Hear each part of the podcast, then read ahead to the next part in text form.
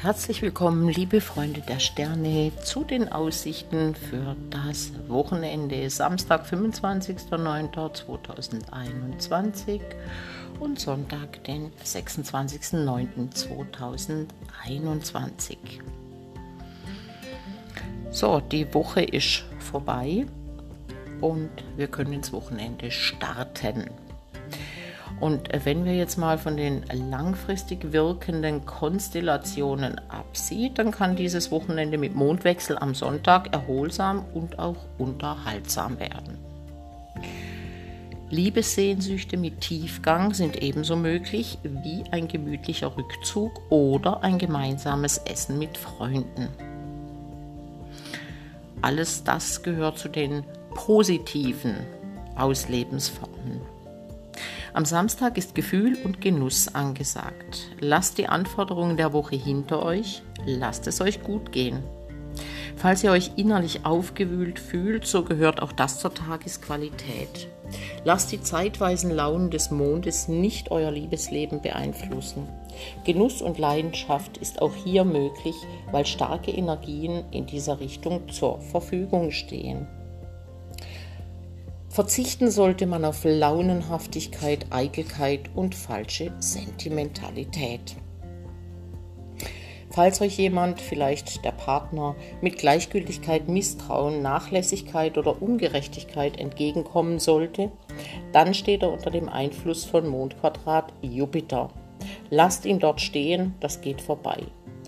In diesen Menschen streiten sich das Bedürfnis des Mondes nach Sicherheit und das Expansions- und Freiheitsbedürfnis des Jupiter.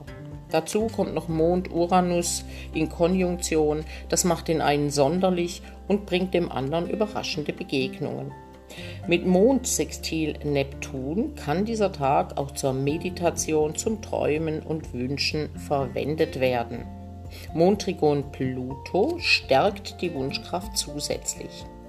So, Sonntag steht der, steht der Mond im Trigon zum Mars. Das weckt starke innere Spannungen oder seelische Energien. Auch gut für erotische Abenteuer. Nebenbei bemerkt. Mit Mondkonjunktion aufsteigender Mondknoten sollte man heute unterbewusste Impulse mit innerem Abstand betrachten und nicht impulsiv ausleben. Merkur, Trigon, Jupiter bringt eventuell eine gewisse Nervosität mit sich. Diese sollte man vielleicht mit einem amüsanten Ausflug umsetzen. Der Mond ist im Zwilling, die Sonne ist in der Waage, der Merkur in der Waage.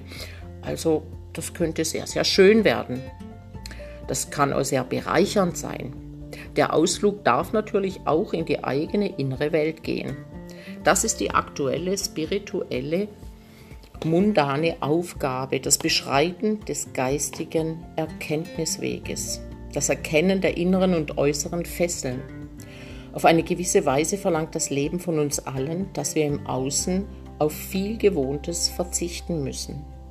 Vielleicht ist das der Schatten des langen Verzichts auf innere, wahre Werte und wenn wir da mal äh, ganz objektiv auf unser Leben schauen und wie da alles zusammenwirkt, vielleicht werde ich da auch mal ein Beispiel äh, in einem Sonderpodcast aufsprechen, wo es eigentlich sehr, sehr deutlich wird, die Zusammenhänge. Aber heute möchte ich einfach abschließen mit ein paar Worten. Wir stehen am Beginn einer neuen Zeitphase Ende Oktober bzw. ab dem 19. Oktober kommt wieder Dynamik ins Feld. Das heißt, man kann auch wieder Dinge in die Hand nehmen und umsetzen, was nicht heißt, dass man jetzt sitzen bleiben soll, sondern es ist jetzt an und für sich die Zeit des Rückzugs, des Sammelns, damit man nachher mit Kraft in die Umsetzung gehen kann. Also es heißt nicht, nichts zu tun. Mich bitte nicht falsch verstehen. Wir stehen also so am Anfang von etwas Neuem. Es gibt natürlich immer wieder Verwirrung, Aufregung, einfach Anfangsschwierigkeiten. Und am Beginn eines Weges, der uns vor völlig neue Aufgaben stellt.